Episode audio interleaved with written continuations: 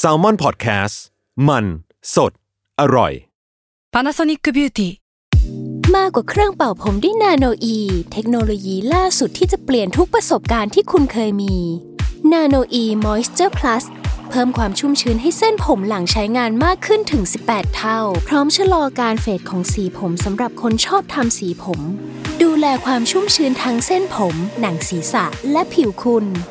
Panasonic NA0J มีเทคโนโลยี nanoe ที่ care only you ทฤษฎีสมคบคิดเรื่องลึกลับ สัตว์ประหลาด ฆาตกรรม ความลี้ลับที่หาสาเหตุไม่ได้ เรื่องเล่าจากเคสจริงที่น่ากลัวกว่า fiction สวัสดีครับ ผมยชญ์ บรรพพงศ์ผมธัญวัฒน์อิพภูดม นี่คือรายการ Untitled Case สวัสดีครับ ยินดีต้อนรับเข้าสู่รายการ Untitled Case episode ที่ 123 ครับผม ครับสวัสดีครับ จริง ๆ วันเนี้ยเราก็มาเป็นวิดีโอตอนที่ 2 แล้วเนาะอยากพูดอีกแล้วมันก็ไม่ทุกทุกครั้งที่เออมีเออวีดีโอควรจะพูดว่าตอนที่สองตอนที่สามแล้วมันมันชินไหมผมคุณไม่ว่าควรจะแบบ normalize ให้ทำให้มันเป็นอ่าสิ่งโอปเคกโอติเคเออเออพี่ก็พูดถูก อันนี้ก็วิดีโออันหนึ่งอันนี้ก็อันหนึ่งเออเออครับเขาห้ามชี้อ้าวเหรอเขาวที่แล้วเราชี้แล้วเขาเขาด่าพี่โจเดินมาตบหัวเลยมึงชี้ตรงนี้เนี่ยเขาเขาเริ่มกดขี่ข่มเหงเราเรื่อยๆนะการที่เราอยากทำอะไรก็ทำทำวิดีโอเนี่ยเราก็แบบ ไม่ได้ไม่ได้เป็นคนขอร้องอะเขาก็แบบเอ้ยมึงกูจะถ่ายวิดีโอนะ แค่บอกว่าเดินเข้าไปในห้องนั้น เออ ช่วยถ่ายรูปด้วยครับช่วยถ่ายวิดีโอด้วยครับ แค่นั้น แค่นั้นเออเออแค่โอนั้นเค วันนี้เรามาอยู่ในธีมที่เอาจริงเราไม่เคยเล่าเปล่าวะไม่เคยเนาะไม่เคยไม่เคยเมนชั่นถึงเลยเนาะมันมีคดีที่ใกล้เคียงมากคือ พี่น้องเมนเดสอะอ่าฮะอ่าอ่าเมนเดส เมนเดสใช่ไหมแต่นั้นไม่ใช่ฝาแฝดไม่ใช่ฝาแฝดวันนี้เราจะมาคุยเรื่องฝาแฝดใช่อ่าโอเค spoil เรียบร้อย วันนี้เรามาคุยเรื่องฝาแฝดหรือว่าครับ twin ละกันครับจริง ๆทำไมต้อง twin เพราะว่าจริงๆ concept เรื่องของความลึกลับอะถ้าสมมติว่าจัดประมาณ top สิบห้า top ยี่สิบอะอืมผมคิดว่าเรื่องของฝาแฝดเรื่องของ twin อะอืมมันจะต้องติดอันดับอะอืมเออ เพราะว่ามันเป็นเรื่องของ concept ที่อาจจะไม่ใช่เรื่องของ ไม่ใช่อะไรธรรมดาสักเท่าไหร่อะเวลาเรานึกถึงการแบบมีลูกใช่ไหมแล้วนึกถึงแบบออกมาคนเดียว หรือว่าออกมาเป็นพี่น้องกันแต่ว่าอืมอืมพอเป็นฝาแฝดอะมันออกมาพร้อมกัน แล้วมันก็จะมีความแบบมหัศจรรย์ทางพันธุกรรมบางอย่าง หรือว่า เออมันมันรู้สึกว่ามี concept ที่น่าสนใจ เรามักจะได้ยินความเชื่อที่ว่า ฝาแฝดมักจะเข้าใจกันและกันได้เป็นอย่างดีเออมากกว่าแค่พี่น้องอะ ใช่ใช่เราเชื่อด้วยว่าบางที ฝาแฝดของกันและกันก็น่าจะเซนส์อะไรบางอย่างของตัวอีกคนหนึ่งได้ อืมอืมด้วยความที่มีเจเนติกมีเอแบบอในด้านชุดพัร่านธุงกรรมกายชุดในเดียวด้านกันการอะไรอย่งเติงี้ยบเนอะโตมาในด้าน อุปนิสัยเออบุคลิกต่าง ๆ อะไรเงี้ยครับเออครับนอกนอกจากความที่มันดูลึกลับน่าน่าสนใจแล้วเราคิดว่า อีกอย่างหนึ่งคือการอยู่คู่กันอะอืมการเป็นฝาแฝดคือการอยู่คู่กันในหลาย ๆ เวลาอืมมการต้องเผชิญหน้ากับอะไรต่างๆ ด้วยกันอะไรเออเงี้ยเออเออ ใช่ใช่ใช่คือพอเราพูดถึงฝาแฝดคนก็เลยคาดหวังว่าแฝดเนี่ยจะต้องเป็นสิ่งที่มีความพิเศษอยู่ในนั้นน่ะอืมเพราะว่าอาจจะต้องมีสายสัมพันธ์ทางจิต มีเหตุการณ์เหนือธรรมชาติอืมแล้วก็อืมยังตกเป็นเหยื่อของการทดลองเหมือนที่ผมเคยเล่าไปในหนังสือด้วยแหละ เรื่องขอครังบทวินเอ็กซ์เพร์เมนที่อัลชวิชเนาะครับเออเพราะฉะนั้นวันเนี้ยผมกับพี่ธันก็จะหยิบเรื่องราวของแฝดมา ในสองแง่มุมมาเล่าให้ทุกคนฟังเหมือนเดิมนะครับครับวันนี้ผมเป็นคนเริ่มก่อนนะฮะ คือจริงๆแล้วอะในแง่หนึ่งว่าเวลาพูดถึงแฝดที่ผมได้อืมเกริ่นเกินๆกับพี่ทันไปก่อนนั้นเนี่ยคือเราอืมจะพูดถึงเรื่องเรื่องราวความลึกลับ ความเหนือธรรมชาติ ความที่เรามองว่าเขาเป็นสิ่งที่ผิดปกติละกัน คือในแง่ของแบบสมมุติว่ายุย้อนไปก่อนหน้าเนี้ยการที่มีมีความเป็นแฝดอะไรเงี้ยจะรู้สึกว่าเฮ้ยมันพิเศษกว่าคนอื่นอะไรเงี้ยอืมอืมอืมเพราะฉะนั้นเวลาเราพูดมันก็จะมี layer ของความที่เราไปพูดถึงในแง่ของความเหนือธรรมชาติ แต่จริงๆแล้วอะผมว่ามันมีอีกสิ่งหนึ่งที่น่าจะเล่าหรือว่าน่าจะไป มองมันอีกทีหนึ่งคือเรื่องของว่า แล้วจริง ๆ แล้วแฝดเหล่านั้นอะที่คนให้ความสนใจอะเขาต้องรู้สึกยังไงกันแน่วะเขามีความรู้สึกยังไงในฐานะมนุษย์คนหนึ่งหรือว่าในฐานะแบบปัจเจกชนคนหนึ่งอะไรอย่างเงี้ยครับวันนี้ผมจะเล่าถึงฝาแฝดคู่หนึ่งที่ชื่อว่าจูนแล้วก็เจนนิเฟอร์กิบบอนส์นะครับครับคือจูนเนี่ยชื่อเต็มคือจูนอลิสันกิบบอนส์แล้วก็เจนนิเฟอร์ลอเรนกิบบอนส์เนี่ยเป็นลูกฝาแฝดของสองสามีภรรยาที่ชื่อว่าอูเบร แล้วก็กลอเรียกิบบอนส์ครับซึ่ง อูเบรแล้วก็กลอเรียเนี่ยครับเป็นชาวบาบาโดสที่เรียกได้ว่าได้รับผลกระทบจากสงคราม แล้วก็ย้ายเข้ามาอยู่ที่ UK ส่วนตัวกลอเรียเนี่ยเป็นแม่บ้านก็คือเป็น housewife ธรรมดาคนหนึ่ง แล้วก็อูเบรเนี่ยเขาเป็นช่างเทคนิคอยู่ที่ RAF หรือว่า Royal Air Force ของอังกฤษนะครับตัวอูเบรแล้วก็กลอเรียเนี่ยฝ่ายฝันที่อยากที่จะมีชีวิตเป็นชาวอังกฤษที่สง่างามอะคือเรียกว่าพอเข้ามาอยู่ที่เนี้ยเขาได้เริ่มต้นชีวิตใหม่ เขาอยากที่จะมีชีวิตที่ เป็นชีวิตที่ใฝ่ฝัน เป็นชีวิตอุดมคติ มีการงานที่ดี มีครอบครัวที่อบอุ่น แล้วก็มีสถานะทางสังคมที่ดี ก่อนหน้าที่ทั้งคู่เนี่ยจะมีคู่แฝดนะครับทั้งสองคนก็มีลูกด้วยกันสองคนแหละ ชื่อว่าเกรตาคนนี้เกิดในปี 1957 แล้วก็อีกคนนึงชื่อว่าเดวิดเกิดในปี 1959 ก็คือเรียกได้ว่าเป็นครอบครัวที่ค่อยๆ พากันเติบโตไปเรื่อยๆเนี่ยครับอย่างไรก็ดีครอบครัวกิบบอนเนี่ยก็ไม่ได้มีชีวิตที่ดีเท่าไหร่นัก ถ้าเทียบกับชีวิตที่เขาใฝ่ฝันเอาแล้วนะครับ คือที่ผ่านมาเนี่ยตั้งแต่เขาเข้ามาอยู่ในในแผ่นดินเนี้ยเขาก็โดนหมดเลยพิทันทั้งการเหยียดสีผิว โดนเหยียดชาติพันธุ์ แล้วก็โดนหาว่าโง่อะก็คือเป็นส่วนหนึ่งของ racism อะนะครับอืมแล้วก็บอกว่าเป็นคนที่น่าเกลียด จนรู้สึกว่าตัวเองเนี่ยแปลกแยก แต่ว่าเอาจริงๆแล้วมันก็จะมีความหวังอยู่เว้ยคือเขาก็ยังหวังว่าเขาจะได้ใช้ชีวิตในแบบที่ใฝ่ฝันน่ะตอนเนี้ยเขายังต้องสครัลเกิลไปก่อน แต่ว่าก็ยังคงแบบมีความ มองโลกในแง่ดีว่าจะต้องไปถึงจุดนั้นให้ได้อืมจนเวลาเนี่ยมันล่วงเลยมาถึงปี 1963 ระหว่างที่อูเบรเนี่ยที่เป็นพ่อเนะครับถูกส่งไปประจำการที่เยเมนกลอเรียเนี่ยก็ได้ถึงกำหนดคลอด คนแรกที่ออกมาเนี่ยคือจูนก็คือคนแรกที่เป็นพี่คนโตของฝาแฝดสองคนเนี้ครับครับก่อนที่อีก 10 นาทีต่อมาเนี่ยเจนนิเฟอร์เนี่ยก็จะพากันคลานตามออกมา ด้วยลักษณะที่ดูแข็งแรงกว่า ดูแบบกระตือรือร้นมากกว่า ดูแบบ alert มากกว่านะครับ ก็สุดท้ายเนี่ยทั้งหมดทั้งมวลก็คือ แฝดสองคนเนี้ยก็ได้ลืมตาออกมาดูโลกพร้อม ๆ กันนะครับก็ถือเป็นอีกข่าวดีของครอบครัวกิบบอนส์แล้วก็พอถึงกำหนดการเดินทางกลับของของครอบครัวของอูเบรเนี่ยทั้งครอบครัวก็พากันกลับไปอยู่ที่เมืองยอร์กเชียร์แล้วก็ใช้ชีวิตต่อไปตามครรลอง อืมความผิดปกติแรกเนี่ยมันเริ่มต้น เริ่มส่อแววให้เห็นเมื่อทั้งสองแฝดเนี่ยแล้วก็คือก็คือจูนแล้วก็เจนนิเฟอร์กิบบอนส์เนี่ยเติบโตมาถึงวัยที่ ควรจะพูดได้แล้วอะคือประมาณหนึ่งขวบครึ่งหรือว่าอะไรอืมพวกเนี้ยครับแต่ว่าพวกเธอเนี่ยกลับไม่สามารถสื่อสารออกมาเป็นคำพูดได้ คืออย่างมากก็คือแบบส่งเสียงก็มา เวลาส่วนใหญ่ที่เด็กวัยเนี้ยควรจะพูดได้คืออมทั้งสองคนเนี้ยไม่พูดเลยแบบอยู่ดีก็เงียบๆไปเลยครับอืมคือพูดได้อย่างมากก็แค่คำง่ายๆสามสี่คำแล้วก็ไม่ได้พูดอีกเลย ปัญหาเนี้ยมันเริ่มแสดงให้เห็นชัดขึ้น เมื่อพวกเธอเนี่ยถึงวัยต้องเข้าโรงเรียนแล้วคือพอเข้าโรงเรียนเสร็จปุ๊บเนี่ยมันมีหน้าที่ที่จะต้องสื่อสารให้มากขึ้นอะ จะต้องพูดกับเพื่อนๆพูดกับครู แต่ว่าแฝดสองคนเนี้ยกลับไม่สื่อสารอะไรเลยพี่ทัน คือไม่พูดอะไรออกมาเลยทั้งที่โรงเรียนก็ตาม ทั้งที่บ้านก็ไม่พูดอะไรออกมาเลย คือพออยู่ที่บ้านเนี่ยพี่ทัน คือแฝดสองคนเนี้ยก็จะพูดแค่แบบเล็กน้อยอะทำเสียงแบบเบาๆอะแบบกระซิบกระซิบแค่เนี้ย แล้วก็ที่สำคัญเนี่ยคือไม่มี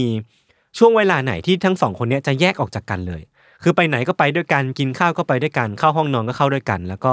ไม่พูดอะไรกับใครเลย คือเป็นฝาแฝดที่ ใช้ชีวิตอยู่แค่สองคนในโลกอันโดดเดี่ยวนี้ครับในปี 1971เนี่ยตอนแฝดคู่เนี้ยอายุได้ประมาณ 8 ขวบ พวกเธอเนี่ยต้องย้ายโรงเรียนไปตามหน้าที่การงานของคุณพ่อที่ชื่อว่าอูเบรนนะครับไปที่เมืองเดวอนคือที่เนี่ยที่เมืองเดวอนเนี่ยที่โรงเรียนในเมืองเดวอนเนี่ยมันเป็นประสบการณ์ที่เลวร้ายมากๆ ที่จะส่งผลต่อชีวิตของแฝดคู่เนี้ยอย่างมหาศาลในอนาคต ด้วยความที่พอเข้าโรงเรียนไปอะครับฝาแฝดกิบบอนเนี่ยเป็น คนผิวดำเพียงสองคนในโรงเรียนนี้ อืมทำให้แบบทั้งสองคนเนี่ยโดนกลั่นแกล้งสารพัดมากเลยพี่ทันโดนล้ออมโดนดึงผม ประกอบกับการที่พวกเธอเนี่ยมีปัญหาเรื่องการสื่อสารเป็นอันเป็นทุนเดิมอยู่แล้ว คือเธอไม่สามารถพูดได้ด้วยเหตุผลบางอย่างนะครับอืมทำให้พวกเธอเนี่ยไม่มีใครครบเลยคือแบบโดนแกล้งแล้วก็ไม่มีใครที่จะมาเป็นซาเวียร์มาช่วยดึงดึงเธอมาจากกลุ่มนี้ได้นะครับทำไมถึงถูกกลันแกล้งเพราะว่าแตกต่างจากคนอื่นใช่ใช่ ไม่ใช่แค่สีผิวแต่เรื่อง ร่างกายถูกต้องหลายๆอย่างอะร่างกายสีผิว แล้วก็ในแง่ของอุปนิสัย แล้วก็ปัญหาด้านการพูดของทั้งสองคนนี้ด้วยเหมือนกันครับคือแบบไม่มีเพื่อนเลย แล้วก็ไม่มีใครแม้แต่จะสบตา ซึ่งความสัมพันธ์เดียวที่พวกเธอเนี่ยมีต่อคนในโรงเรียนเนี้ยคือการถูกแกล้งอะอืมเออคือมันก็เลยแบบไม่ค่อย healthy เว้ยแล้วมันก็แบบเป็นเป็นอะไรที่เป็น trauma มากๆสำหรับแฝดสองคนนี้นะครับ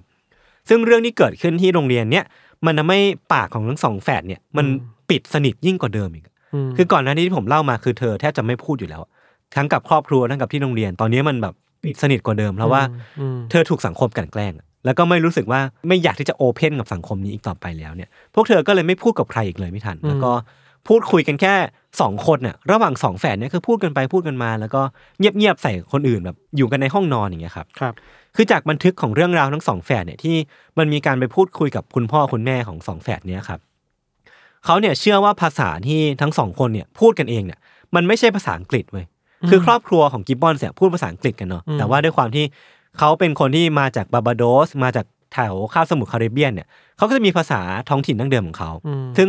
สองแฝดเนี้ยไม่รู้ไปเรียนมาจากไหนนะผมไม่แน่ใจ แต่ว่าเขาพูดกันเองด้วยภาษาที่เรียกว่าบาจันครีโออคือ Bajan Creole เนี่ยเป็นภาษาอังกฤษที่ใช้พูดกันในแถบคาริเบียนมแต่ว่ามันเป็น Bajan Creole ในเวอร์ชั่นที่ speed up อะ เรียกว่าคูณ2คูณ3อะมันเร็วมากๆอะพูดเร็วมาก พูดเร็วมากแล้วก็เป็นภาษาที่เฉพาะทางมากๆ แล้วมันก็ยังมีไม่ใช่แค่ verbal อะมันจะมี body language มันมี sign language คือเรียกได้ว่าเอาง่ายๆ คือทั้งสองคนเนี้ยเข้าใจกันเองแค่สองคนอืมเออไม่มีใครที่สามารถฟังรู้เรื่อง เพราะว่ามันเร็วมากแล้วมันก็มี hidden language เยอะแยะเต็มไปหมดเลยอะมันก็เลยทำให้ทั้งสองคนเนี้ยถูก isolate ตัวเองอะไม่ใช่ถูก isolate สิคือ เรียกว่า isolate ตัวเองหรือว่าแบบ ฉีกตัวเองออกมาจากโลกภายนอกมากยิ่งขึ้นไปอีกนะครับอืมไทม์ไลน์ชีวิตของทั้งสองคนเนี้ยมันก็เดินเมืองต่อไปเรื่อยๆเนาะซึ่งมันก็เกิดการย้ายโรงเรียนขึ้นอีกครั้งหนึ่งอันนี้ก็ตามหน้าที่ของคุณพ่อเช่นเคยอืมคราวเนี้ยไปที่ Haverfordwest ที่ซึ่งการกลั่นแกล้งเนี่ยในโรงเรียนเนี่ยมันก็ยังคงอยู่เว้ยแล้วมันก็ทวีคูณมากขึ้นเรื่อยๆทำให้โลกของทั้งสองแฝดคนเนี้ยครับยิ่งถูกกลั่นแกล้งมากเท่าไหร่ยิ่งถูกโลกภายนอกเขาแบบตบตีมากเท่าไหร่เนี่ยก็จะยิ่งกำหนดโลกของตัวเองให้มันแคบลงเรื่อยๆแคบลงเรื่อยๆแคบเหลมืองนเรื่อยๆมีกำแพง ใช่ใช่ไหมกำแพงมันจะหนาขึ้นเรื่อยๆ จนตอนนี้มันเหลือแค่ในห้องนอนทั้งสองคนนี้เท่านั้นเองอะครับครับ จนวันหนึ่งในปี 1976อะครับที่โรงเรียนที่ Haverford West เนี่ยก็ได้มีการจัดการฉีดวัคซีนวัณโรคให้กับเหล่านักเรียนอืมก็มีเด็กมาต่อคิวก็แบบ คือคนส่วนใหญ่ในโรงเรียนเนี้ยจะเป็นคนผิวขาวอืมแปลว่าแบบ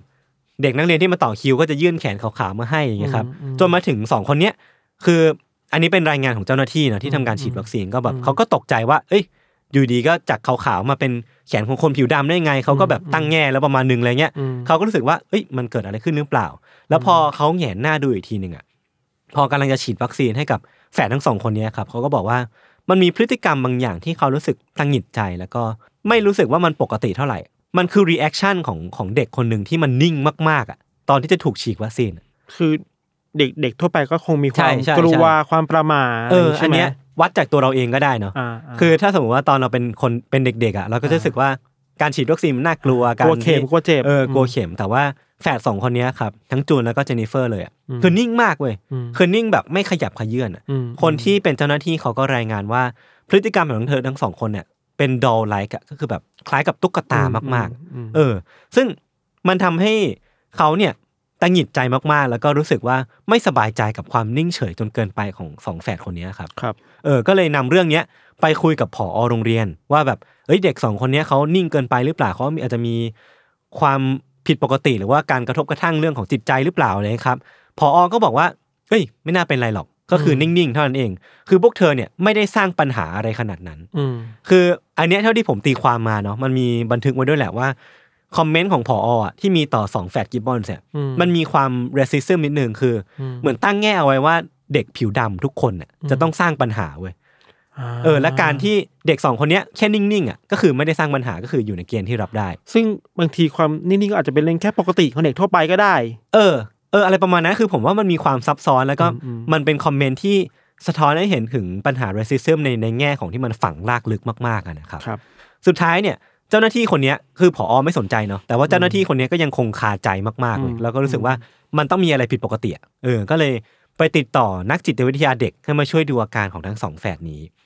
คนแรกเนี่ยชื่อว่าเดวิสคือเดวิสเนี่ยพยายามที่จะมาคุยกับพวกเธอ คือพยายามมากๆเลยเนอะเดินเข้ามาหามาพูดคุยแล้วก็จัดเป็น session เลย แต่ว่าตามคาดอะคือทั้งสองคนไม่ปริปากพูดกับเดวิสเลย แล้วก็เหมือนการบำบัดมันก็ไม่ได้คืบหน้าครับ เดวิสเนี่ยก็เลยคิดว่าตัวเองเนี่ยน่าจะเอาไม่อยู่แหละ ก็เลยส่งต่อให้อีกคนหนึ่งที่ชื่อว่าแอนครับแอนเนี่ยเป็นผู้เชี่ยวชาญด้านการบำบัดการพูดแบบเป็น speech therapist โดยตรงเลยอืมแต่ว่าแฝด Gibbons ครับก็ไม่พูดอะไรกับแอนต่อหน้าเธอเลย แม้ว่าเธอจะเป็นผู้เชี่ยวชาญ เธอจะบำบัดเด็กพวกนี้มาเยอะมากๆแล้ว แต่ว่าเธอก็ไม่สามารถทำให้ฝาแฝดกิบบอนส์เนี่ยปริปากต่อหน้าเธอได้เลยอืมซึ่งสิ่งที่ฝาแฝดกิบบอนส์เนี่ยยอมมากที่สุดในไม่ทันก็คือ ยอมตกลงในการที่จะพูดแบบอัดเทปไว้อะแบบต่อหน้าแอนไม่อยู่นะ แต่ว่าพวกเธอเนี่ยยอมที่จะพูดคุยกับแอนผ่านการอัดเทปไว้อืมเออคือเหมือนเป็นอันเนี้ยหนูยอมให้มากที่สุดแล้วนะหนูยอมที่จะทำได้เท่านี้นะเออก็เลยเหมือนการอัดเทปเนี้ยก็ทำให้แอนเนี่ยได้รู้จักกับภาษาลับของฝาแฝดมากขึ้น ซึ่งยิ่งเธอโตไปอะยิ่งฝาแฝดคู่เนี้ยโตขึ้นอะภาษาลับมันก็จะมีความซับซ้อนมากขึ้นเรื่อยๆ มันก็แสดงให้เห็นว่า มันมีอะไรบางอย่างอะอยู่ในความสัมพันธ์ของฝาแฝดคู่เนี่ยอืมเออ มันมีอีกสิ่งหนึ่งที่แอนเขารายงานเอาไว้ครับว่า คือเธอเนี่ยสังเกตได้จากการบำบัดของแฝดคนนี้คือว่ามันมีหลายครั้งที่จูนน่ะที่เป็นแฝดคนโตอะพยายามที่จะสื่อสารกับเธออะอืมเหมือนแบบจะปริปากอยู่แล้วอะแต่ว่าเธอก็หุบปากกลับไปแบบ แบบรูดซิปปากกลับไปอะคือคือจะพูดแต่ไม่อยากพูดจะพูดจะพูดอยู่แล้วจะพูดแล้วแบบ เหมือนจะพูดออกมาแล้วแต่ว่าอ่าฮึบกลับไปอ่าคืออ่าจังหวะนั้นน่ะแอนบอกว่า คือเธอเนี่ยสัมผัสได้ว่าเจนนิเฟอร์อะส่งสัญญาณบางอย่างมาให้จูนเว้ยว่าแบบอ่าอ่าห้ามพูดนะห้ามพูดนะอ่าอ่าอ่าจูนก็เลยไม่ไม่พูดต่อ คือมันมันก็เลยทำให้แอนเนี่ยรู้สึกตังหงิดตังหงิด แล้วก็รู้สึกว่า layer ของความสัมพันธ์ของของแฝดคู่เนี้ยมันไม่ธรรมดาแหละ มันน่าจะมีการ dominate กันบางอย่าง หรือว่ามันมีอะไรบางอย่างที่มันซับซ้อนแล้วก็ complicate มากๆเหมือนครักับนครับ ไทม์ไลน์ชีวิตต่อมาของฝาแฝดคู่เนี้ยมันก็ดำเนินไปอย่างวุ่นวายมากๆครับเพราะว่าเรื่องของ condition ของการของพวกเธอเองด้วยอะไรเงี้ยครับแล้วก็เรื่องของการรักษาด้วยอืมพวกเธอเนี่ยก็ถูกย้ายไปที่ Eastgate Center for Special Education ก็คือเป็นสถานที่แบบให้การเรียนรู้พิเศษสำหรับเด็กพิเศษเลยโดยเฉพาะอะนะครับแล้วก็ได้รับการดูแลเป็นพิเศษ แต่ว่า มันก็ไม่มีอะไรดีขึ้นอะคือไม่ว่าจะงัดกรรมวิธีไหนในการมาช่วยในการบำบัดการพูดของพวกเธอเนี่ย มันก็ไม่มีอะไรดีขึ้นเลย จนสุดท้ายเนี่ย มันก็ต้องงัดไม้แข็งมาประมาณหนึ่งเหมือนกันก็คือ เจ้าหน้าที่ก็ตกลงกันว่าทั้งคู่เนี่ยจะต้องแยกออกจากกัน อืมคือจะต้องจับฝาแฝดคู่เนี้ยแยกออกจากกันด้วยความหวังว่า มันจะช่วยทำให้อาการของทั้งคู่เนี่ยมันดีขึ้น เหมือนกับว่า บุคลิกอืม ท่าทางลักษณะต่างๆ ของคนหนึ่งคนเนี่ยมันไปขึ้นอยู่กับอีกคนหนึ่งมากเกินไป ใช่ คือเขาตั้งสมมติฐานเอาไว้อืมเออว่ามันมีสิ่งนี้อยู่สิ่งที่พี่ธันพูดอยู่ว่าอ่า มันอาจจะมีการกดทับกันของแฝดคนนี้สู่อีกคนนึงมันมีคนหนึ่งโดยมิเนตอีกคนหนึ่งใช่ ก็เลยอยากจะทำการทดลองด้วยการแบบแยกออกจากกันอืมโดยที่ไม่ได้ปรึกษาทั้งสองคนนี้เลยครับ เออ คือ moment ที่พวกเธอเนี่ยได้รับรู้ว่าจะต้องถูกแยกออกจากกันอะผมมันเป็น moment ที่วุ่นวายมากเลยพี่ทัน คือมันไม่ใช่แค่การแบบกรีดร้องเนาะ คือทั้งทั้งสองคนเนี้ยกรีดร้องออกมาแบบจริง ๆ จังๆมาก ๆ แล้วก็แบบทุรนทุรายมาก ๆ ว่าจะต้องถูกแยกออกจากกัน แล้วก็เกิดอาการที่เรียกได้ว่าตบตีกันเองอะอืมคือทั้งทั้งสองแบบเอามือตบกันเอง กรีดร้องแล้วก็เอาเล็บเนี่ยจิกไปที่อีกฝั่งหนึ่งแล้วก็แบบดึงถึงหัวคือมันมันเป็นอาการแบบคลุ้มคลั่งอะอืมว่าแบบควบคุมสถานการณ์ตรงหน้าไม่ถูกว่า มันจะถึงโมเมนต์ที่ทั้งสองคนจะต้องจับแยกกันอะอืมเออ สุดท้ายก็คือต้องมีคนมาจับแยกกันจริง ๆอะแล้วก็ แล้วก็เอาทั้งทั้งสองคนเนี่ยไปขังไว้ในห้อง สุดท้ายแล้วเนี่ยคือพวกพวกเธอเนี่ยยอมรับว่าไม่อยากจะแยกออกจากกันจริงๆนะจนถึงขนาดที่โทรไปหาเจ้าหน้าที่อะบอกว่าเอ้ยพรุ่งนี้อะหนูจะยอมพูดกับพวกคุณแล้วนะหนูจะยอมพูดแบบแม้ว่าหนูจะไม่เคยพูดมาก่อน แต่ว่าพรุ่งเนี้ยหนูจะพูดแล้วอืมอย่าแยกพวกเราออกจากกันเลย คือมันก็เศร้าเนอะคือแบบอยู่ด้วยกันมาทั้งชีวิตอะมันก็แสดงให้เห็นว่าเธอยอมทำทุกอย่างจริงๆ ที่จะต้องไม่แยกออกจากกันอืมแต่ว่าสุดท้ายแล้วเนี่ยพอวันพรุ่งนี้มาถึงอะวันรุ่งขึ้นมาถึงอะครับ ก็มีเจ้าหน้าที่เดินมาพูดคุยกับทั้งสองคนอืมแต่ว่าทั้งทั้งสองคนเนี่ยก็ยังไม่ยอมปรีปากพูดอยู่ดี ก็คือไม่ได้ยอมทำตามที่ตัวเองสัญญาเอาไว้ด้วยเงื่อนไขบางอย่างที่มันค่อนข้างปัจเจกมากๆอะอืมเออ สุดท้ายก็เลยต้องจับแยกอยู่ดี แล้วก็เจนนิเฟอร์เนี่ยจะยังคงอยู่ที่ที่เดิมก็คือ Eastgate ส่วนจูนเนี่ยที่เป็นคนโตเนี่ยจะต้องถูกส่งไปอีกที่หนึ่งที่ที่เรียกว่า St. David's Adolescent Unit นะครับ ครับ สิ่งที่เกิดขึ้นกับทั้งสองแฝดที่ถูกจับแยกกันนะพี่ทัน คือมันเป็นการทดลองเนาะมันเป็นการทำตามสมมติฐานที่ตั้งเอาไว้ว่า แยกกันแล้วจะดีขึ้น ทั้งสองคนจะมีพฤติกรรมที่ดีขึ้น เพราะว่าไม่ต้องยึดโยงกับอีกคนนึงแต่ว่าสิ่งที่มันเกิดขึ้นเนี่ยว่ารีซลที่มันเกิดขึ้นน่ะคือมันตรงกันข้ามกับสิ่งที่คาดหวังเอาไว้เลย คือมันไม่มีอะไรดีเลยพี่ทันอืมคือทั้งสองคนเนี่ยใช้ชีวิตเรากับเป็นไม้ที่ตายแล้วอะคือแบบอืมเป็นไม่ยอมขยับขยื่นอะแล้วคือแบบไม่ยอมกินข้าวมีพฤติกรรมที่แปลกไปมาก ๆ คือจูนเนี่ยอาการหนักมากพี่ทันคือ เธอเนี่ยไม่ยอมขยับขยื่นเลยอะแม้กระทั่งลุกออกจากเตียงก็ไม่ยอมอะอืมคือต้องมันมีบันทึกเอาไว้ว่าต้องมีเจ้าหน้าที่สองคนอะอืมมาช่วยกันหามจูนออกลุกออกจากเตียงอะอืมซึ่งเจ้าหน้าที่สองคนเนี้ยรายงานเอาไว้ว่าจูนเนี่ยหนักมากๆ แล้วก็แข็งแล้วก็นิ่งเหมือนศพเลย คือแบบมันไม่มีกระจิตกระใจจะใช้ชีวิตต่อแล้วอะอืมด้วยความที่อยู่มาทั้งชีวิตอะจนวันหนึ่งต้องถูกแยกออกจากกันมันก็น่าจะเป็นความรู้สึกที่ มันไม่รู้จะรู้สึกอธิบายยังไงเหมือนกันนะครับครับ สุดท้ายเนี่ยพวกเธอก็ต้องถูกส่งกลับไปอยู่ด้วยกันในที่สุด เพราะว่าการแยกออกจากกันเนี่ยมันไม่ work แล้วมันก็อาจจะส่งผลถึงทั้งฟิสิกอลเฮล t h แล้วก็ mental health ของทั้งคู่ด้วย เด็กในวัย 16 ทั้งสองคนเนี่ยก็ต้องกลับมาอยู่ด้วยกัน แล้วก็ลาขาดจากการเข้าโรงเรียนไปตลอดกาลเพราะว่าไม่รู้ว่าจะเอาพวกเธอเนี่ยเข้าไปอยู่ในโปรแกรมไหนแล้วที่ทำให้เธอเนี่ยสามารถรักษาอาการที่เธอไม่ยอมปริปากพูดได้นะครับ แล้วก็ทั้งสองคนเนี่ยเริ่มที่จะตัดขาดตัวเองจากโลกภายนอกแบบสนิทกว่าเดิมอืม แล้วก็เริ่มที่จะขังตัวเองอยู่ในห้องนอนเล็ก ๆ เนี่ยไม่ยอมลงไปทานข้าวด้านล่าง แล้วก็ไม่พูดกับใครเลย ยกเว้นกับโรซี่ที่เป็นน้องคนเล็กอีกคนหนึ่งอะอืมคือทั้งวันเนี่ยก็จะคุยกันอยู่แค่สองคน แล้วก็ว่างๆก็จะไปคุยกับน้องคนเล็ก แล้วก็อืมวิธีที่เขาสื่อสารกับครอบครัวเนี่ยคือการเขียนจดหมายอะมคือแม้ว่าจะอยู่ในบ้านหลังเดียวกันเนาะแต่ว่าถ้าสมมติว่าวันเนี้ยอยากดูทีวีอะก็จะต้องเขียนจดหมายไปบอกพ่อแม่ว่าเอ้ยเปิดประตูห้องนั่งเล่นไว้ให้ด้วยนะอยากดูทีวีด้วย คือมันมีความแบบ ปิดกั้นแบบสุด ๆ ไปแล้วอะเออ คือณตอนนั้นนะครับ เรียกได้ว่าครอบครัวกิบบอนนะครับ ได้แตกสลายไปเรียบร้อยแหละคือชีวิตในฝันที่พวกเขาคาดหวังเอาไว้ ว่าจะต้องเป็นครอบครัวที่อบอุ่นเนาะมีหน้าที่การงานที่ดี แต่ว่าตอนนี้มันช่างต่างจากชีวิตที่พวกเขาใฝ่ฝันเหลือเกิน คือฝาแฝดคู่เนี้ยก็คือแบบisolate ตัวเองมาจากครอบครัวเรียบร้อยแล้ว แล้วก็ครอบครัวโดยโดยโดยเฉพาะคุณพ่อเนี่ยก็เริ่มที่จะไม่ค่อยสนใจแฝดทั้งสองคนนี้แล้วนะครับ แต่พอเวลามันผ่านไปเรื่อยๆเนี่ยมันก็มาถึงอีเวนท์ที่อาจจะเป็นจุดเปลี่ยนเล็กๆ ในชีวิตของทั้งแฝดทั้งสองคนนี้ก็ได้ คือมันเป็นวันคริสต์มาสในปี 1979ครับกลอเรียเนี่ยผู้เป็นแม่เนี่ยได้ให้ของขวัญทั้งคู่เป็นสมุดไดอารี่ เป็นปกหนังอะเล่มสีแดงแบบเล่มสวยเลย แล้วก็ทั้งสองแฝดคนเนี้ยก็ดีใจมากเลยก็เริ่มเริ่มที่จะจดบันทึกทุกอย่างลงไปในไดอารี่เล่มนั้น คือเหมือนเป็นเป็นเป็นช่องทางที่เธอเนี่ยสามารถ ระบายสิ่งที่ตัวเองคิดได้ คือเธอไม่สามารถพูดได้ตามปกติเนาะแต่ว่าไดอารี่เล่มเนี้ยมันเหมือนเป็นบันทึกเล็ก ๆ น้อยๆที่เธอสามารถจดบันทึกเรื่องราวที่ตัวเองคิดได้ เรื่องราวที่เธออยากจะสื่อสารกับคนอื่นเอาไว้ได้นะครับครับซึ่งการได้เขียนมากๆเนี่ยในไดอารี่เล่มเนี้ยมันก็ได้มาให้พวกเธอเนี่ยได้เริ่มที่จะพัฒนาฝีมือการเขียนของตัวเอง แล้วก็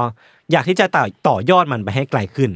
พวกเธอก็เลยรวมตังค์กันครับ สมัครคอร์สที่เรียกว่าเป็นคอร์ส creative writing อะอ่า คอร์สแบบนักเขียนอะอืมเออแบบปั้นนักเขียนแบบผ่านทางจดหมายอะคือเรียกได้ว่าเรียนออนมันมันคือเรียนออนไลน์ในปัจจุบันนี้แหละแต่ว่าเป็นเรียนแบบผ่าน letter เอานะครับครับแล้วก็ตั้งใจเรียนมากๆด้วยเป้าหมายว่าจะกลายเป็นนักเขียนชื่อดังในอนาคต คือแบบตั้งใจเรียนมากๆ แล้วก็คือเรื่องเรื่องตลกของอันเนี้ยคือว่าคือเธอทั้งสองคนเนี้ยรวมตังค์เงินสมัครไปในในฐานะนักเรียนคนเดียวอะแต่ว่าช่วยๆกันเรียนนะผลัดกันเรียนแล้วก็เหมือนเหมือนปลอมตัวเป็นนักเรียนคนเดียวอะนะครับ คือนิยายที่ทั้งสองคนเนี้ยเขียนน่ะมันมีทักษะการเขียนแล้วก็จินตนาการที่ค่อนข้างดีมากๆเลย แต่ว่ามันก็มีพล็อตที่ค่อนข้างดาร์กแล้วก็สะท้อนถึงเรื่องราวที่ตัวเองเนี่ยหรือว่าทั้งสองคนเนี่ยเจอมาก็คือออย่างเช่นเรื่องเรื่องหนึ่งมันมีชื่อว่า The Pepsi Cola Addict ก็คือเป็นผู้ที่มีการอาการเสพติดเ e p ซี่โคลานะครับ คือเรื่องนี้เขียนโดยจูน คือมันเล่าถึงเรื่องของนักเรียนคนหนึ่งที่ถูกล่วงละเมิดทางเพศโดยคุณครู แล้วก็ ต้องระหกระเหินไปเข้าแก๊ง แล้วก็ก่ออาชญากรรมจนเข้าคุกไป สุดท้ายกลับบ้านมาเนี่ยก็เจอว่าครอบครัวตัวเองเนี่ยตายหมดเลยจากการโอเวอร์โดสอืมเออคือมันก็ค่อนข้างดาร์กอะแต่เสว่าพยาเกินขนาดใช่ใช่ใช่แต่ว่ามันมันพล็อตมัน dark มากๆจนกระทั่งว่าเด็กอายุ 16อะมันเขียนพล็อต dark ขนาดนี้เลยเหรออะไรเงี้ยครับแล้วก็ยังมีอีกหลายเรื่องที่ทั้งจูนแล้วก็เจนนิเฟอร์เนี่ยเขียนออกมา มันมีบางเรื่องนะ อย่างเช่นเ e p ซี่โคลา Addict เนี่ย เหมือนได้รับการตีพิมพ์ด้วยซ้ำอะ คือระดมเงินไปตีพิมพ์จริง ๆ จังๆ แล้วก็มันก็ทำให้ช่วยเติมไฟในการเป็นนักเขียนของคู่ต่อไป คือถ้าสิ่งที่เกิดเนี่ยถ้าเรื่องราวเนี้ยมันเป็นหนัง feel good ทั่วไปอะอืมมันเป็นพล็อตหนึ่งของหนัง feel good อะมันก็คงจะเป็นจุดเปลี่ยนที่สำคัญเนาะคือฝาแฝดกิบบอนก็อาจจะเป็นกลายเป็นนักเขียนในปัจจุบัน นักเขียนชื่อดังในปัจจุบัน แต่ว่าความจริงอะมันไม่ใช่อย่างนั้นเว้ยอืมคือมันไม่ใช่จุดเปลี่ยนอะไรเลยอะอืมคือพอทั้งสองคนเนี่ยใช้ชีวิตเป็นนักเขียนนะประมาณ2อถึงสปี แล้วก็มาถึงจุดหนึ่งที่ พวกเขาเนี่ยเริ่มเบื่อแหละมาถึงพออายุประมาณ18 ปีอะมันเป็นวัยแรกแย้มอะมันเป็นวัยที่ทั้งสองคนเบื่อที่จะขังตัวเองอยู่ในห้องสี่เหลี่ยมเล็ก ๆ แล้วแล้วก็อยากที่จะเอาไปเผชิญประสบการณ์ first hand หรือว่าประสบการณ์ที่พวกเขาเนี่ยสามารถรับด้วยตัวเองได้เป็นครั้งแรกบนโลกใบนี้นะครับ ก็เลยตัดสินใจว่าจะออกไปจากห้องสี่เหลี่ยมใบนี้แหละอืมแต่จะออกไปทำอะไร คือพวกเธอเนี่ยเริ่มต้นด้วยการโบกแท็กซี่ ไปบุกบ้านของเด็กผู้ชายคนหนึ่งที่พวกเธอเนี่ยรู้จักครับ พอไปถึงปุ๊บเนี่ยมันไม่มีใครอยู่บ้านเว้ยพวกเธอก็เปิดประตูเข้าไปในบ้านของเด็กผู้ชายคนเนี้ยโดยพละการ แล้วก็พบว่าไม่มีใครอยู่ในบ้าน ก็เลยบุกเข้าไปในห้องนอนของของผู้ชายคนเนี้ยอืมแล้วก็คุ้ยเอาเสื้อผ้าของพวกเขาออกมา แล้วก็ไปนอนนอนเกลือกกลิ้งอยู่บนนั้นรวมกระทั่งว่าไปใช้ห้องครัวของบ้านเนี้ยในการทำ peanut butter กิน ครับเออสุดท้ายเนี่ย พ่อแม่ของบ้านเนี้ยก็ก็กลับมาแล้วก็จับได้ แต่ว่าพวกเธอเนี่ยด้วยความที่มีปัญหาด้านการพูดอะ ก็เลยไม่สามารถสารภาพผิดตัวเองออกไปได้อืมสุดท้ายพ่อแม่ของบ้านเนี้ยก็ไม่รู้จะทำยังไงอะไม่รู้ว่าจะจับสองคนเนี้ยเข้าคุกดีไหม ก็เลยปล่อยไป เพราะสงสาร แต่ว่าพฤติกรรมแปลกๆของสองคนเนี้ยมันเริ่มที่จะหนักข้อขึ้นเรื่อยๆ คือมันไม่ได้จบลงเท่านี้เนาะครับคือหลังจากนั้นน่ะพวกเธอก็ได้ใช้ชีวิตหลายเดือนติดต่อกันอยู่กับเหล่าเด็กผู้ชายของบ้านนี่แหละที่เธอเล็งๆเอาไว้เนาะ มีเซ็กส์เสพยาแล้วก็เริ่มใช้ชีวิตสุดเหวี่ยงมากขึ้นอืมคือเธอเนี่ย ทั้งสองคนเนี้ยบันทึกเอาไว้ในไดอารี่เล่มโปรดเนี่ยว่าช่วงเวลานั้นน่ะช่วงเวลาประมาณ4ี่หเดือนเนี่ยเป็นช่วงเวลาที่ดีที่สุดในชีวิตของทั้งคู่ คือมันเป็นช่วงเวลาที่พวกเธอเนี่ยรู้สึกว่าได้รับการสัมผัสอะได้รับการยอมรับจากสังคมโลกภายนอก แล้วก็ได้รับการบอกว่าตัวเองเนี่ยเป็นที่ต้องการของใครบางคนอะอืมเออคือ มันเป็นความรู้สึกที่ โห ผมว่ามันมันซับซ้อนมากๆอะไอการที่คนคนหนึ่งจะมีความรู้สึกแบบนี้ขึ้นมาได้อะนะครับครับ แต่ว่า ไอ้คอนทราสต์อย่างหนึ่งหรือว่าเรื่องที่มันพลิกผันอย่างหนึ่งสำหรับเหตุการณ์ตรงเนี้ยในช่วงเวลาสี่ห้าเดือนเนี่ยครับคือสำหรับฝาแฝดกิบบอนเนี่ยมันเป็นช่วงเวลาที่ดีมากๆเนาะแต่ว่าสำหรับเด็กผู้ชายบ้านนั้นน่ะที่ทั้งสองคนเนี่ยไปอาศัยอยู่ด้วยเนี่ยคือเขาเนี่ยได้ให้สัมภาษณ์กับนักข่าวเอาไว้ว่า ฝาแฝดสองคนเนี้ยก็เป็นแค่สุนัขรับใช้อะฮะเออ คืออ่าสำหรับสำหรับเด็กผู้ชายบ้านเนี้ยอ่าเขามองฝาแฝดกิบบอนจะเป็นสุนัขรับใช้ที่ยอมคุกเข่าลงต่อหน้าพวกเขาเท่านั้นเองอะอืมและยอมทำอะไรก็ได้ที่พวกเขาขออืม คือแล้วก็แบบเหมือนรอคอยอาหารที่พวกเขาป้อนให้หรือว่าอืมโยนให้เท่านั้นเอง คือมันมันค่อนข้างเจ็บปวดเนาะอืมกับการที่คนคนหนึงเนี่ยมองว่าช่วงเวลาที่เขาอยู่ด้วยกันเนี่ยมันมีค่ามากๆเลย แต่กับอีกฝั่งหนึ่งอะมันเป็นแค่การฆ่าเวลาหรือแม้กระทั่งว่ามันไม่มีค่าด้วยซ้ำคือผมรู้สึกค่อนข้างทัชกับประเด็นตรงนี้มากเหมือนกันนะครับครับ คือช่วงเวลานี้มันก็จบลงเมื่อเราเด็กผู้ชายเนี่ยต้องย้ายบ้านกลับไปที่อเมริกา ช่วงเวลาในฝันเนี่ยก็หมดลงสำหรับฝาแฝดกิบบอนซึ่งพวกเธอก็เลยต้องหา อะไรทำในชีวิตต่อไป เพราะว่ามันก็ค่อนข้างหมดแล้วไม่รู้จะทำอะไรต่อ พวกเธอก็ใช้เวลาแล้วก็ใช้เงินทั้งหมดไปกับการกิน คือไปหาซื้อของกินไปเริ่มที่จะกินอะไรแปลกๆ แล้วก็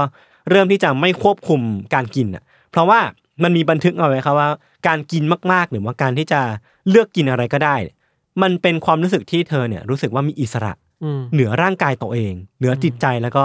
รู้สึกว่าควบคุมทุกอย่างได้เป็นครั้งแรกในชีวิตอะอืมเออมันก็เป็นความรู้สึกที่ค่อนข้างสับทายมากๆนะครับ แล้วก็ในขณะเดียวกัน ความรู้สึกที่มันค่อยๆ มันถูกซุกไว้ใต้พรมเนี่ย มันก็ค่อยๆเพเยอหนักขึ้นเรื่อยครับๆมันคือความเกลียดชังพี่ทันที่เกลียดชังกับทั้งคู่เนี่ยมีต่อกันและกันอ่าคือตอนแรกที่เราฟังมาเนาะเราไม่รู้ว่ามันมีสิ่งนี้อยู่อะมแต่ว่าพอ layer พอมันได้ใช้เวลาอยู่กันสองคนในห้องเล็กๆอะได้ทำอะไรมากขึ้น เออได้ทำอะไรมากขึ้นได้เผชิญโลกมากขึ้นเนี่ย ทั้งสองคนก็ได้รู้ว่าตัวเองเนี่ยเกลียดกันมากแค่ไหนอะอืมเออคือมันโหมันมันมันซับซ้อนมากๆเลยเหมือนกันเนาะอืมคือด้วยความที่ทั้งคู่เนี่ยเหมือนกันจนเกินไปอะทำให้เวลาทั้งสองคนเนี่ยมองหน้ากันและกันเนี่ยจะเหมือนมองตัวเองอยู่ตลอดเวลาอืมแล้วก็ด้วยความที่ทั้งสองคนเนี่ยเริ่มเกลียดตัวเองมากขึ้นเรื่อยๆ เวลาเรามองแฝดอีกคนเนี่ยก็จะรู้สึกว่าไอเนี่ยมันเป็นอีกคนที่เราเกลียดอืมเออมันเป็นผมไม่สามารถอธิบายความรู้สึกนี้ได้เหมือนกัน ว่ามันต้องรู้สึกยังไงเหมือนกัน แล้วก็ มันมีเริ่มมีความรู้สึกที่จะอยากที่จะแตกต่างจากฝาแฝดอีกคนมากขึ้นเรื่อยๆ มองอีกคนว่าอ่อนแอกว่า แล้วก็อยากที่จะเข้มแข็งพอที่จะแยกออกจากอีกฝาฝาแฝดอีกคนได้ เออ มันเริ่มมีความที่จะอยากที่จะอินอินดิพเดนต์มากขึ้น อยากที่เป็นตัวของตัวเองมากขึ้น มันไปถึงขนาดที่ว่า หวังว่าฝาแฝดอีกคนเนี่ย น่าจะตายไปตั้งแต่ตอนเกิดแล้วอะเกลียดกันขั้นนั้น เออ เกลียดถึงขั้นนั้นเลยมแต่ว่าสุดท้ายเนี่ยทั้งจูนแล้วก็เจนนิเฟอร์เนี่ย ก็ไม่มีคนไหนเลยที่ทำใจแยกจากกันได้นึกออกปะคืออยู่ด้วยกันมาทั้งชีวิต มันเหมือนเป็นความสัมพันธ์ที่เวลาอยู่ด้วยกันเนี่ยก็เกลียดกัน แต่ว่าเวลาแยกจากกันเนี่ยก็จะรักกัน คือมันเป็น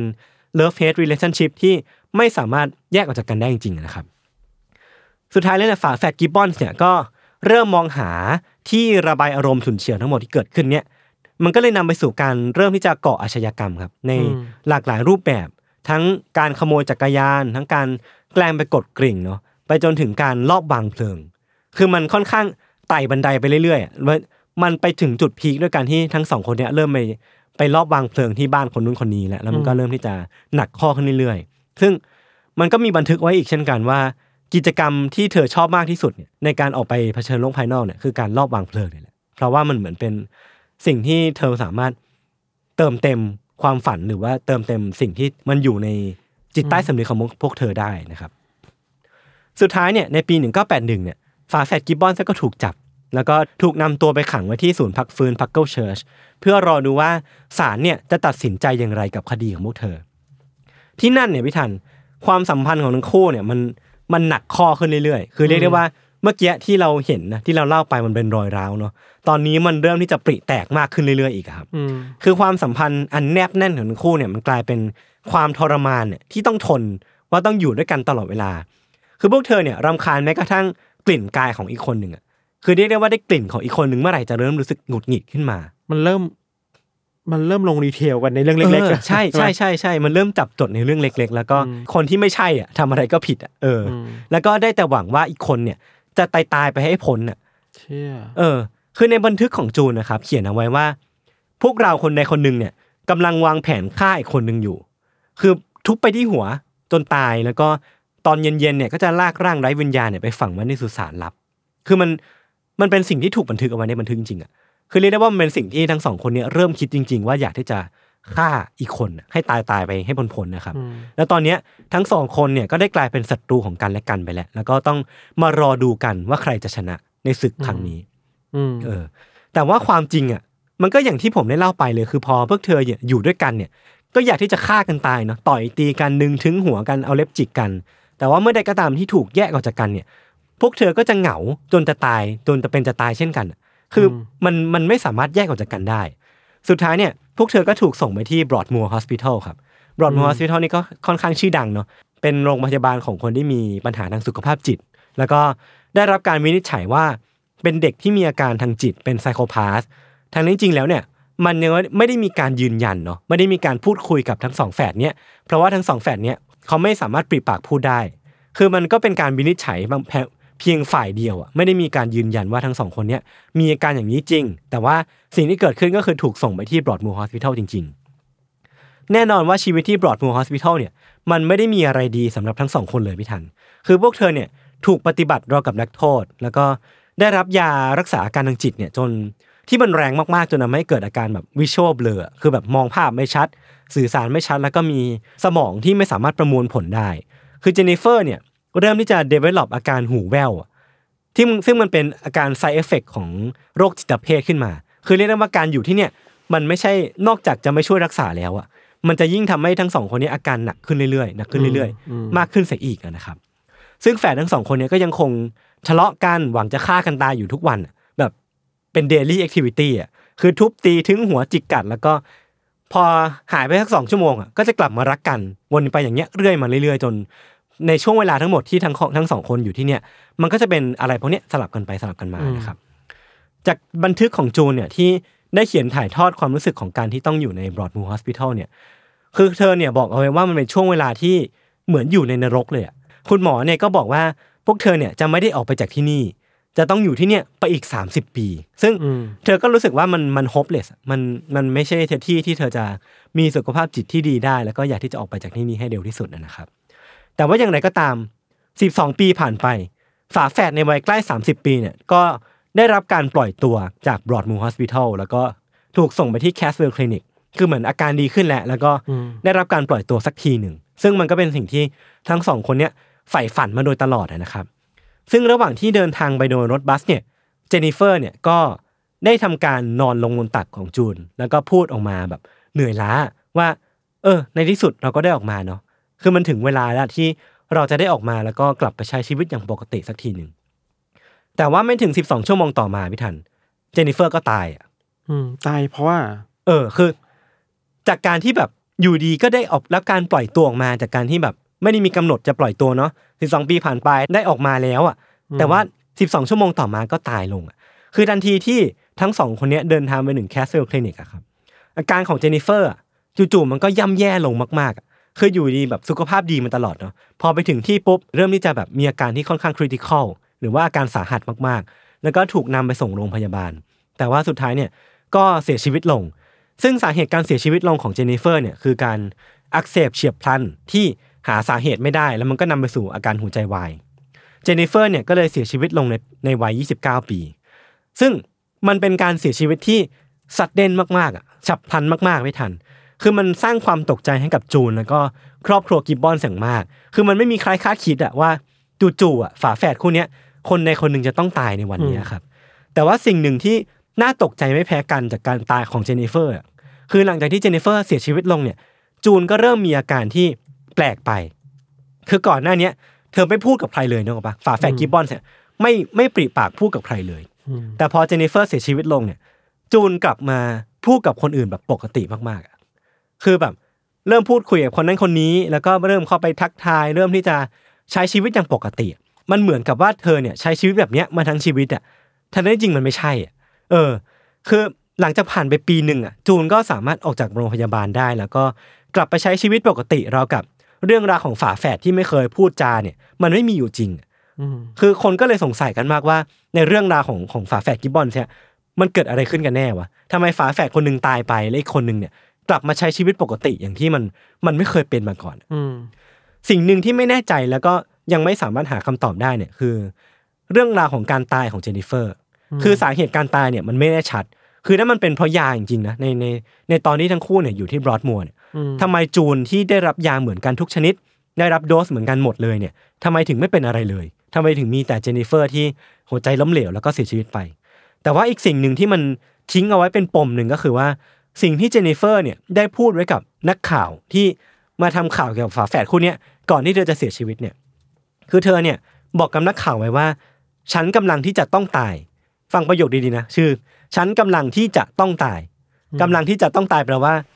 ต้องตายแปลว่าอะไรวะทำไมต้องตายทำไมคนคนหนึ่งต้องตายด้วย มันรู้รู้เป้าหมายชีวิตเออตัวเอง ใช่กำลังที่จะต้องตาย พอนักข่าวคนเนี้ยถามกลับว่าทำไมเนาะทำไมถึงเธอถึงจะต้องตายด้วย คือเธอยังแข็งแรงดีอยู่เลยไม่ใช่หรอ เจนนิเฟอร์ก็ตอบกลับมาครับว่า เพราะเราได้ตัดสินใจแล้ว อืมเราก็คือวีอะอืมเราแต่เราฝาแฝดคู่เนี้ยได้ตัดตัดสินใจแล้วว่าเจนนิเฟอร์เนี่ยจะต้องตาย และสุดท้ายเนี่ย เวลาผ่านไปเจนนิเฟอร์ก็ เสียชีวิตลงจริงๆอะอืมเออ คือพอภายหลังเนี่ยนักข่าวคนนี้ได้ไปคุยกับจูนนะครับ ถึงเรื่องราวที่มันเกิดขึ้นเนี่ยอืมเธอก็ได้เล่าให้ฟังว่าการเสียชีวิตของเจนนิเฟอร์อะครับมันได้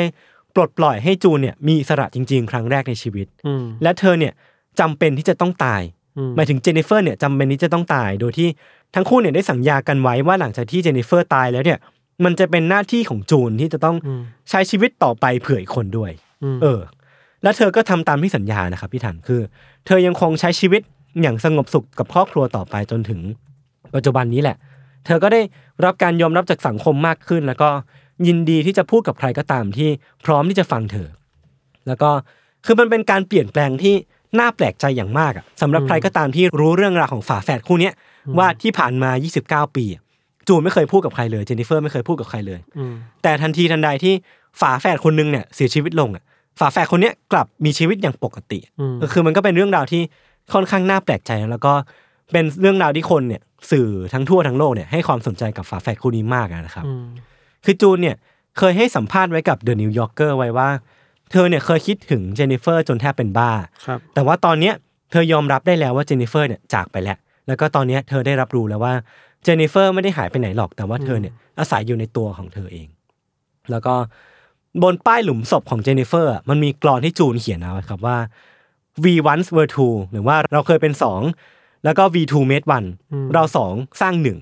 we no more two ตอนเนี้ยเราเหลือเราไม่ใช่สองคนอีกต่อไปแล้ว แล้วก็ true life be one ก็คือตอนเนี้ยจากชีวิตทั้งสองคนเนี้ยมันกลายมาเป็นแค่หนึ่งแหละ แล้วก็ rest in peace คือผมคิดว่ามันเป็นกรอนที่ค่อนข้างสวยงามเนาะแล้วก็บ่งบอกถึงเรื่องราวของทั้งสองคนเนี้ยได้อย่างได้เป็นอย่างดีอืม แล้วก็เนี่ยก็คือเรื่องราวของฝาแฝดเงียบที่สื่อเนี่ยตั้งชื่อเอาไว้ว่า The Silent Twins ครับก็คือฝาแฝดเงียบนะครับ คือมันมีเป็นทั้งหนังสือแล้วก็เป็นสารคดีสามารถหาดูได้เยอะแยะมากมายเลย แต่ว่าก็ก็เป็นเรื่องราวที่ทิ้งปริศนาเอาไว้เยอะพอสมควรอะ คือเราไม่รู้ด้วยซ้ำว่าทำไมเจนนิเฟอร์ถึงเสียชีวิตด้วย โดยอาการแบบนี้ แล้วอาการที่เธอบอกว่า เธอจะต้องตายเนี่ย แปลว่าอะไร แปลว่าเธอฆ่าตัวตายเหรอ หรือว่า เธอแค่รู้ล่วงหน้าว่าเธอจะเสียชีวิตลง แล้ว ทำไมก่อนหน้านี้ทั้งสองคนเนี่ยถึงไม่พูดเลย ถึงถึงไม่ยอมปิดปากพูดกับคนภายนอกเลย มันเป็นสัญญาที่เธอสร้างเอาไว้ทั้งสองคนเหรอหรือว่ามันเกิดอะไรขึ้นกันแน่ คือผมคิดว่าเรื่องเนี้ยมัน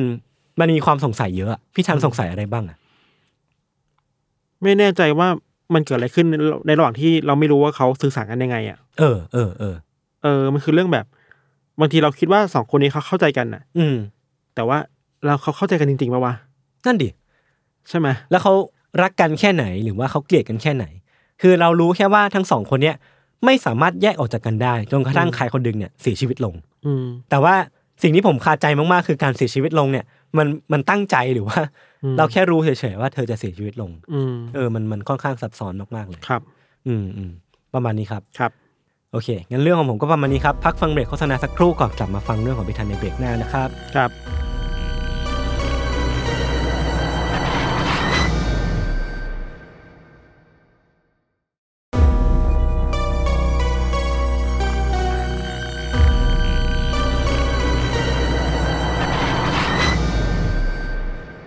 ครับกลับมา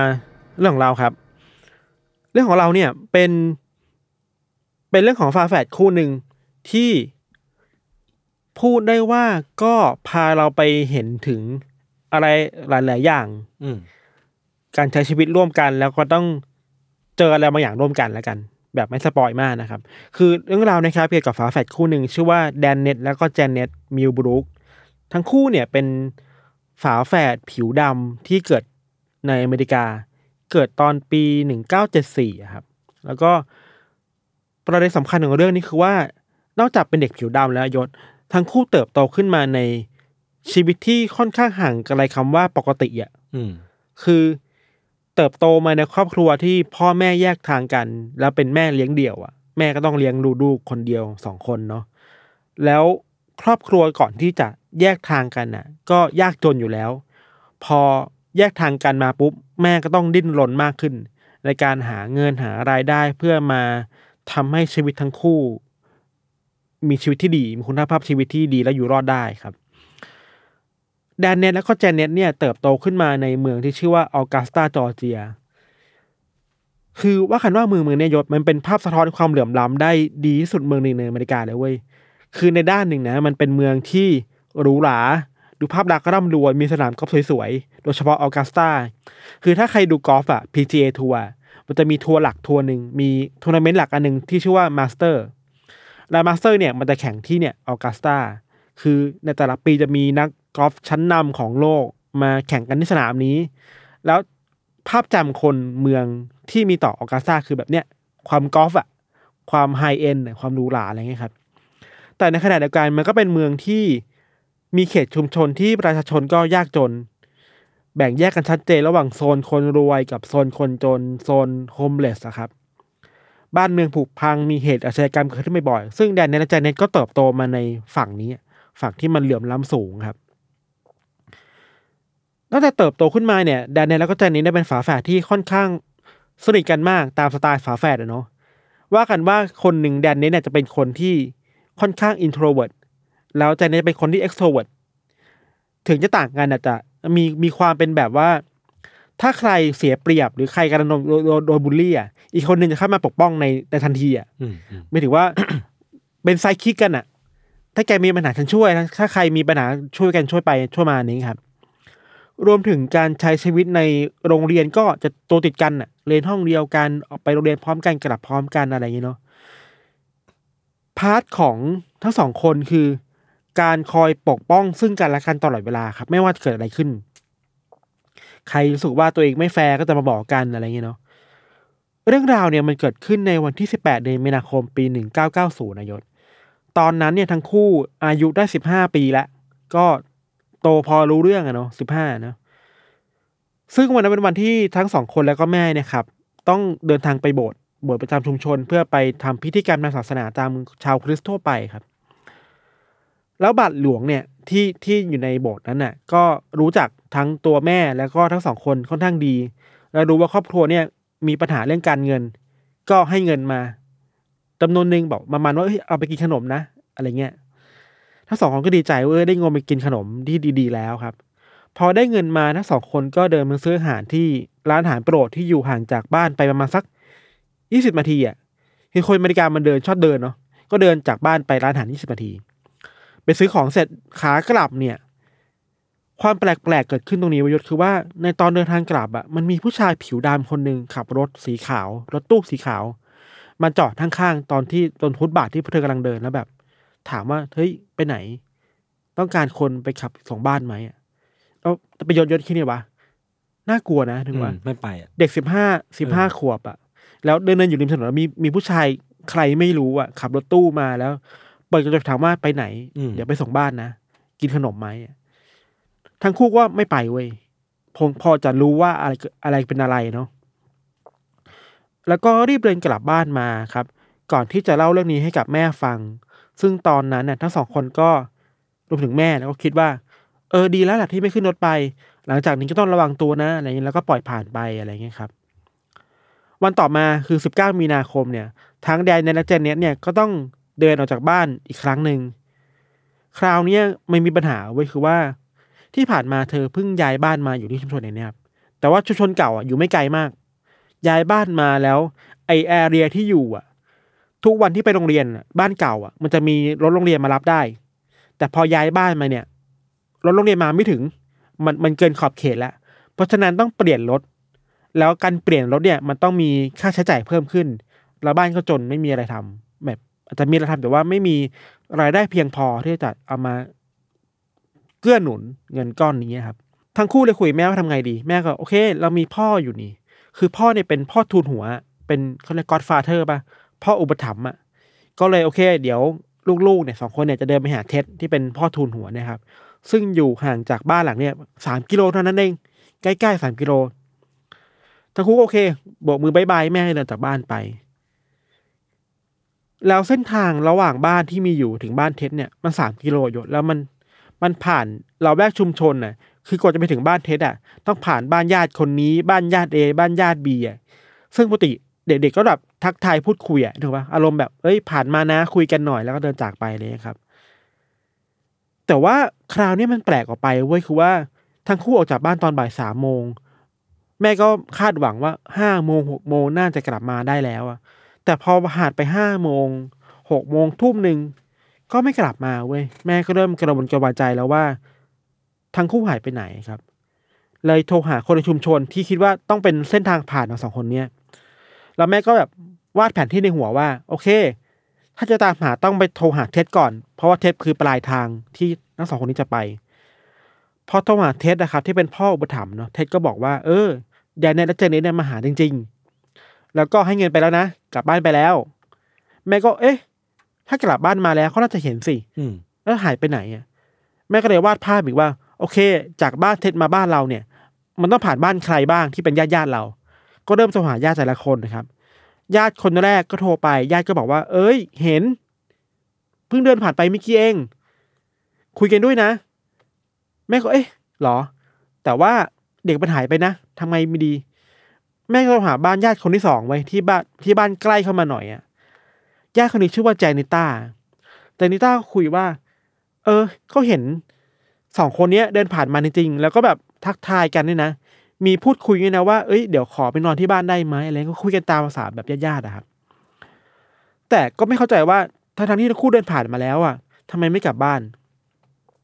ทีเนี้ยเหลืออีก landmark หนึ่งเว้ยซึ่ง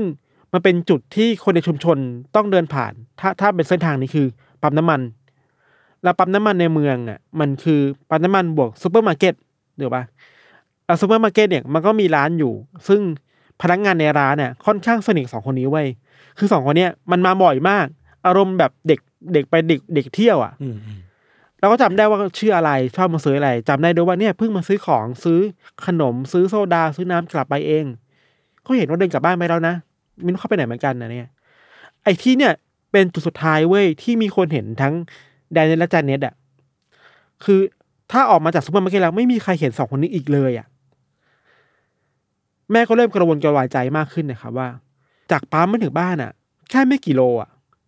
แล้วที่ผ่านมามันมีญาติเห็นเยอะมากอะมันจะหายไปได้ยังไงวะอืมนึกปะแล้วชุมชนเองมันก็เป็นชุมชนที่ทุกคนคุ้นชินกันนะครับ พอเริ่มคิดว่า มันเริ่มเป็นเรื่องใหญ่แล้ว ก็เลยโทรหาตำรวจในในคืนนั้นนะครับ สิ่งที่ตำรวจบอกคือไม่โคตรคลีเช่มากเลยยศคือบอกเอ้ยลูกคุณยังหายไม่เกินหนึ่งวันยี่สิบชั่วโมงเพราะฉะนั้นทำอะไรไม่ได้ คุณก็ออกไปตามหาก่อนเราจะทำอะไรมากไม่ได้อะไรอย่างนี้ครับ แต่ว่าจุดคือตัวแม่เองอะก็เข้าใจนะว่าโอเค มันมีกฎนี้อยู่ว่าต้องเกินยี่สิบชั่วโมงถึงจะเอาตามหาได้ แต่แม่ค่อยก็พยายามอธิบายให้ตำรวจฟังว่า เฮ้ยแต่เด็กๆทั้งสองคนเนี่ยเป็นเด็กดีนะ ไม่ใช่เด็กที่แบบก้าวร้าวเกเรหรือว่าออกนอกลูกนอกทางครับ ทุกครั้งที่ไปบ้านเท็ดก็กลับมาตามปกติตลอด ไม่เคยมีอะไรที่มันผิดพลาดเลยนะแล้วไม่ใช่เด็กที่จะหนีออกจากนอกบ้านได้อะคือตำรวจทริตคดีนี้ที่เกิดขึ้นแบบแบบเนี้ยว่าก็แค่เด็กหนีออกจากบ้านน่ะเดี๋ยวพรุ่งนี้เช้าก็กลับมาตามปกติอะ แต่แม่บอกไม่ใช่ลูกฉันไม่ใช่แบบนั้นฉันรู้จักลูกฉันดีครับ แม่พยายามแบบตะล่อม อธิบายหลาย ๆ อย่างให้ตำรวจฟังตำรวจก็ไม่สนใจเว้ยคือแบบเอ้ยไปไปไปเดี๋ยวพรุ่งนี้มาใหม่ว่ากันอะไรเงี้ยพอเวลาผ่านไปอีกอะ่ะ มันก็มี มีแม่ที่กลับไปหาตำรวจอีกรอบอะยศทั้งคืนนั้นน่ะ แล้วคุยพยายามหาบอกคำบอกเรื่องเดิมๆว่าเฮ้ยมันไม่ใช่นะตำรวจตัดสินใจว่าก็ยังคงเป็นคดีที่แค่เด็กหนีจากบ้านเว้ยอันเนี้ยตำรวจให้ให้สัมภาษณ์ในเวลาต่อมาว่า ที่คิดแบบนั้นเพราะว่า รู้จักครอบครัวนี้อืมแล้วคิดว่าครอบครัวเนี่ยมีครอบเป็นครอบครัวที่ยากจนมีปัญหา เพราะฉะนั้น พอยากจนมีปัญหาเท่ากับหนีเด็กหนีจากบ้านอะอืมมันมัดเออรวมแบบนั้นอะ ก็แบบสะเพร่าประมาณหนึงมักเนอะง่ายมักง่ายมักง่ายประมาณหนึงแม่ก็เลยต้องออกตามหาตัวลูกเองครับแม่ก็ไปแบบทำนู่นทำนี่เนาะเพื่อโดยที่ตำรวจไม่ได้ช่วยเหลืออะไรเลยครับ เช้าวันต่อมาเว้ยแทนที่ตำรวจจะแบบจริงจังมากขึ้น ก็ไม่อะ ก็เดินมาที่บ้านบอกเออเดี๋ยวช่วยตามหาแล้วก็หายไปเลย ไม่ได้บอกข้อมูลไม่ได้บอกว่าอืมไม่ได้ให้คำสัญญาเลยเลยว่าเราจะตามหาลูกคุณให้เจอนะอะไรครับ แล้วก็ยังทรีตคดีนี้อยู่ว่าเป็นคดีเด็กหนีออกจากบ้านเว้ยอืมไม่ใช่คดีที่เด็กถูกอุ้มหายหรือเด็กถูกลักพาตัวเลยอะอืมทั้งๆที่ไม่ได้มีหลักฐานอะไรบ่งชี้เลยว่ามันคือการหนีออกจากบ้านแล้วเรื่องหนึ่งที่แม่บอกตำรวจตลอดว่า ในวันก่อนหน้านี้อะมันมีผู้ชายคนหนึ่งที่ขับรถมานะ แล้วเชื้อชวนให้เด็กอะขึ้นรถไปด้วยนะเว้ย คือถ้าฟังหลักฐานนี้จริงๆอะ มันไม่น่าจะคิดถึงช้อยสีออกจากบ้านเออออย่างน้อยมันต้องมีเผื่อใจไว้ด้วยว่าใช่ไอ้รถคันนี้มันจะมีส่วนเกี่ยวข้อง ใช่แล้วทำอย่างนี้แปลว่าตำรวจขี้เกียจหรือเปล่าเออสะเพร่าขอไปทีมักง่ายหรือเปขล่าอไปทีหรือเปล่าอะไรอย่างเงี้ยครับอืมความแย่ที่สุดของคดีนี้คือว่าแม่สู้เองเกือบทุกอย่างเลยยศครับทำโปสเตอร์ทำแผ่นพับนู่นนี่นั่นมากมายครับ เราเรื่องที่ไม่น่าเชื่อนะเว้ยคือว่า พอเวลาผ่านไปจากปีหนึ่งเก้าเก้าศูนย์เป็นปีหนึ่งเก้าเก้าหนึ่งครับอือหือ ตำรวจกลับมาอีกครั้ง แล้วบอกแม่ว่า โอเค ตอนนี้เรายังหาลูกคุณกลับมาไม่ได้นะครับ อืมแล้วก็เดินจากไปเว้ยโอ้โหแม่งคือแบบแล้วไม่ได้ไอความคาดหวังที่แม่มีว่าการที่ตำรวจมาเคาะประตูบ้านอืมควรจะมีข่าวดีว่า เอ้ย เราเจอเบาะแสนู่นนี่นั่นแล้วนะ อันนี้คืออ๋อเรายังพากลับมาไม่ได้ครับ เหมือนมากวนตีนอะ เหมือนมามาทำมาทำแค่แบบให้ครบรอบงานอะเออ จากหนึ่งเก้าเก้าหนึ่งผ่านไปสองปี คือหนึ่งเก้าเก้าครับจากหนึ่งเก้าเก้าหนึ่งผ่านไปเป็นปีหนึ่งเก้าเก้าสามเนี่ยตำรวจก็กลับมาเข้าใจว่าช่วงเวลานี้ก็มีการพูดคุยกันบ้างเลยโอ้เนาะมันตั้งสามปีแล้วนะเนี่ยเออ แต่ว่าในปีเก้าสามตำรวจก็มาแจ้งกับครอบครัวอย่างเป็นทางการว่า ตอนเนี้ยเคส close แล้วนะ ก็คือ ปิดคดีแล้วนะเอ้าอ้างประหลาดมากข้ออ้างตำรวจคือว่าตำรวจอะไปให้ข้อมูลเด็กหายกับเว็บไซต์หนึ่งที่เกี่ยวกับเด็กที่ถูก exploit ถูกเอาเปรียบและถูกอุ้มหายอะ แล้วเราเว็บไซต์เนี้ยบอกว่า เอ้ยเราเช็คแล้วพบว่าเด็กสองคนเนี่ยไปปรากฏตัวอยู่ในสถานสงเคราะห์แห่งหนึ่ง อืมแล้วอยู่จากที่นั่นมาปีสองปีแล้ว มีคนมีผู้ใหญ่อะมาอุปถัมภ์เด็กรับไปเลี้ยงแล้วเอ้าแต่ไม่บอกข้อมูลนะว่าเป็นใคร เชี่ยแล้วก็จบเว้ยแล้วคนเป็นแม่ใจไปยอมได้ไงวะใช่ แล้วคือมันก็มีข้อมูลว่า เฮ้ยแต่ไอการที่คุณจะ register หรือลงทะเบียนเด็กที่อยู่ในสถานสงเคราะห์ แล้วมีคนที่มารับเลี้ยงอะอืมคนที่เป็นแม่จริงๆโดยสายเลือดอะควรจะรับรู้เรื่องนี้อะนึกปะอืมมันควรจะมีการโทรมาบอก มีการลงทะเบียนมามันแจ้งอย่างเป็นทางการ แต่ว่าทำไมเด็กสองคนนี้อยู่สถานสงเคราะห์แล้ว ไม่มีใครแจ้งครอบครัวเลยอะอืมแล้วตำรวจมารู้ได้ไงอะตัวแม่คิดว่าตำรวจแค่เข้าอ้างข้อนี้เป็นแบบข้ออ้างแบบมั่วๆไปให้มันจบๆไปเพื่อจะปิดคดีครับ นอกจากอ้างมั่วๆแล้ว ดูแบบไม่จริงจังแล้วครับ ความน่าโมโหต่อมาคือว่า อันนี้คือสิ่งที่ครอบครัวรู้ภายหลังนะ หลังจากที่ปิดคดีไปแล้วอะตำรวจไม่ได้บันทึกข้อมูลอะไรเกี่ยวกับคดีนี้เก็บไว้เลยเว้ยอืมคือถ้ามันมีแฟ้มคดีอะ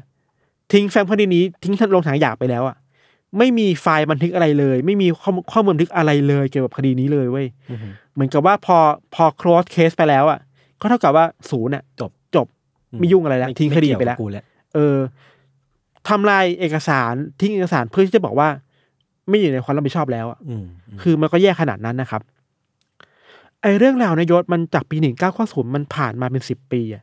เด็กก็ยังตามหาไม่เจอนะ แม่ก็ออกตามหาเกือบทุกวันอะไรครับอืมผ่านมาถึงปีสองพันสิบสามอะยี่สิบปีได้อะเกือบยี่สิบปีได้ มันก็มีพอดแคสต์แนวทูคลายแบบที่เราจัดกันอยู่เว้ยอืมชื่อว่ารายการชื่อว่า The Foul Line อืมแล้วรายการเนี้ยไปเอาคดีเนี้ยมามาเล่าอีกครั้งหนึ่งอืมนอกจากเล่าแล้วอะ เขาบอกว่าคนเล่าอะอินมาก เพราะเกิดในเมืองนี้เลยอินกับคดีนี้เป็นพิเศษอืมก็เลยอยากชักชวนคนฟังเนี่ย มาฟันด a ไลซิ่งอะมาระดมเงินกันอืมเพื่อตามหาเด็กกันดีไหมเพราะเราพึ่งตำรวจไม่ได้แล้ว แล้วรายการเนี้ยก็ระดมเงินได้เว้ยจากแฟนคลับรายการอืมมาขึ้นป้ายบิลบอร์ด มาทำแผ่นพับมาทำเอกสารอีกรอบอะ เพื่อให้รู้ว่า เฮ้ย เด็กสองคนเนี้ยยัง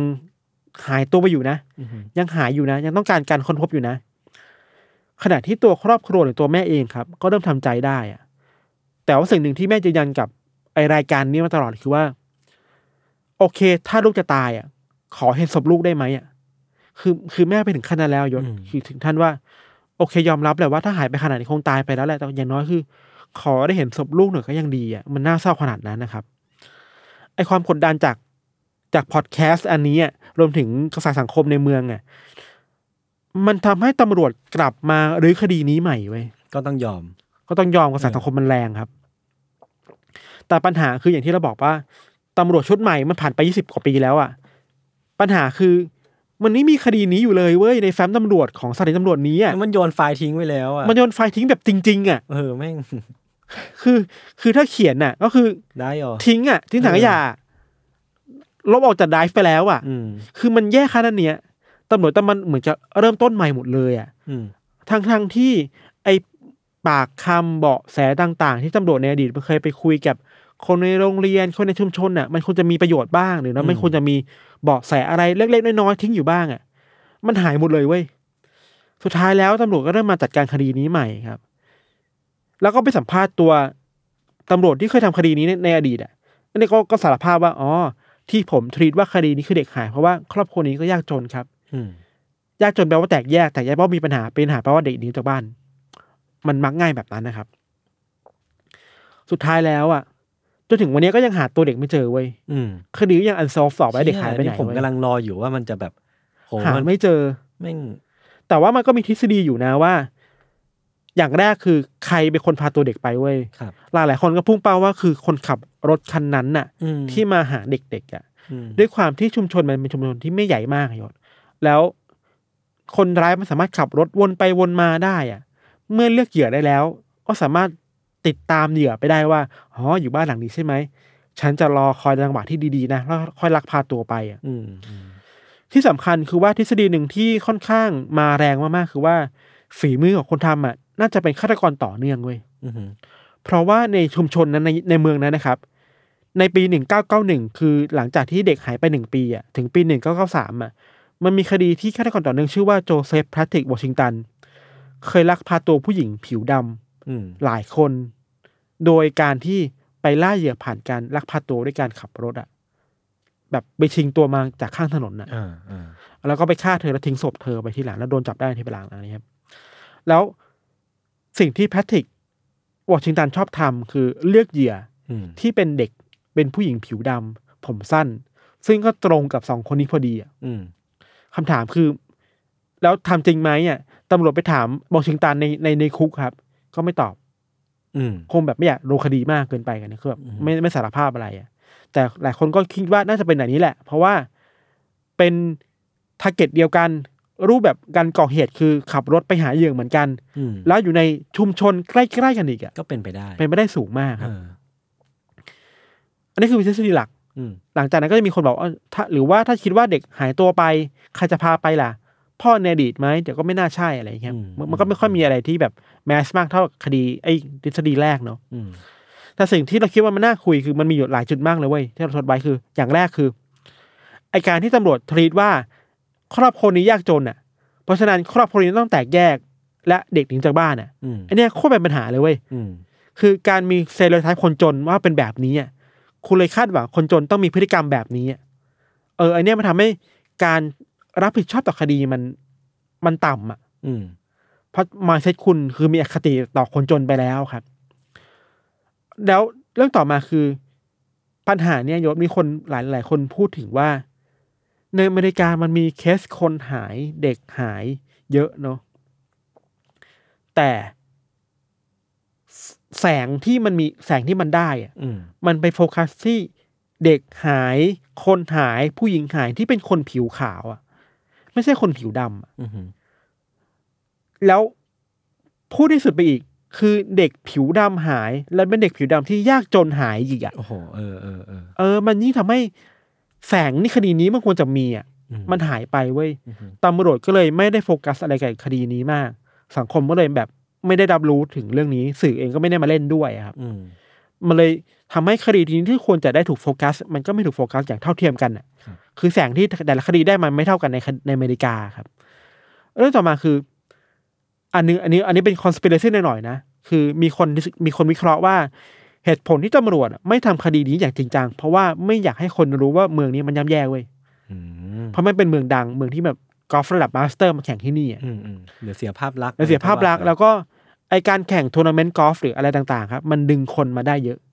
ถ้ามันมีคดีที่แบบน่ากลัวเกิดขึ้นน่ะอืมก็แบบเอ้ยคนนักท่องเที่ยวจะไม่กล้ามาหรือเปล่าอะไรเงี้ยอืมอันนี้ก็เป็นคอน spiracy แบบหนึ่งอะไรเงี้ยอืมหรือว่าดังที่เราเห็นกัน คือเวลาเมืองมันเป็น commercial นะมันมีอืม potential ในการสร้างอืมธุรกิจอะหรือว่าอืมมีเศรษฐกิจตรงนั้นอะมันก็จะมีการจัดการอย่างที่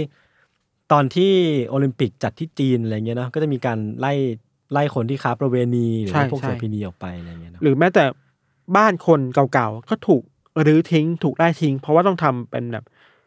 สถานบันเทิงที่ให้มันรุดันทันสมัยนะครับแล้วคือเวลาเราดูแบบหน้าฉากอะเราก็จะอ๋อมันไม่มีอืมแต่ว่าพอไปดู background อะแล้วอืมพวกเขาไปอยู่ที่ไหนอะแล้วมันอืมมันเกิดอะไรขึ้นบ้างอะไรเงี้ยใช่ใช่มันมันคือปัญหาที่ว่าเมืองกับคดีอาชญากรรม มันจะเกี่ยวข้องกันไงอืมอืมเมื่อเกิดคดีอาชญากรรมแล้วเมืองเมืองอยาก พรีเซนต์ตัวเองในแง่มุมไหนอะอืมอืมเออ มันคือการกลบปัญหาไว้ใต้พรมหรือเปล่าก็เป็นไปได้เอออะหไรรืออย่างแม้เงี้ยกระทั่งการวางผังเมืองคือ ผมรู้สึกว่าการจัดสรร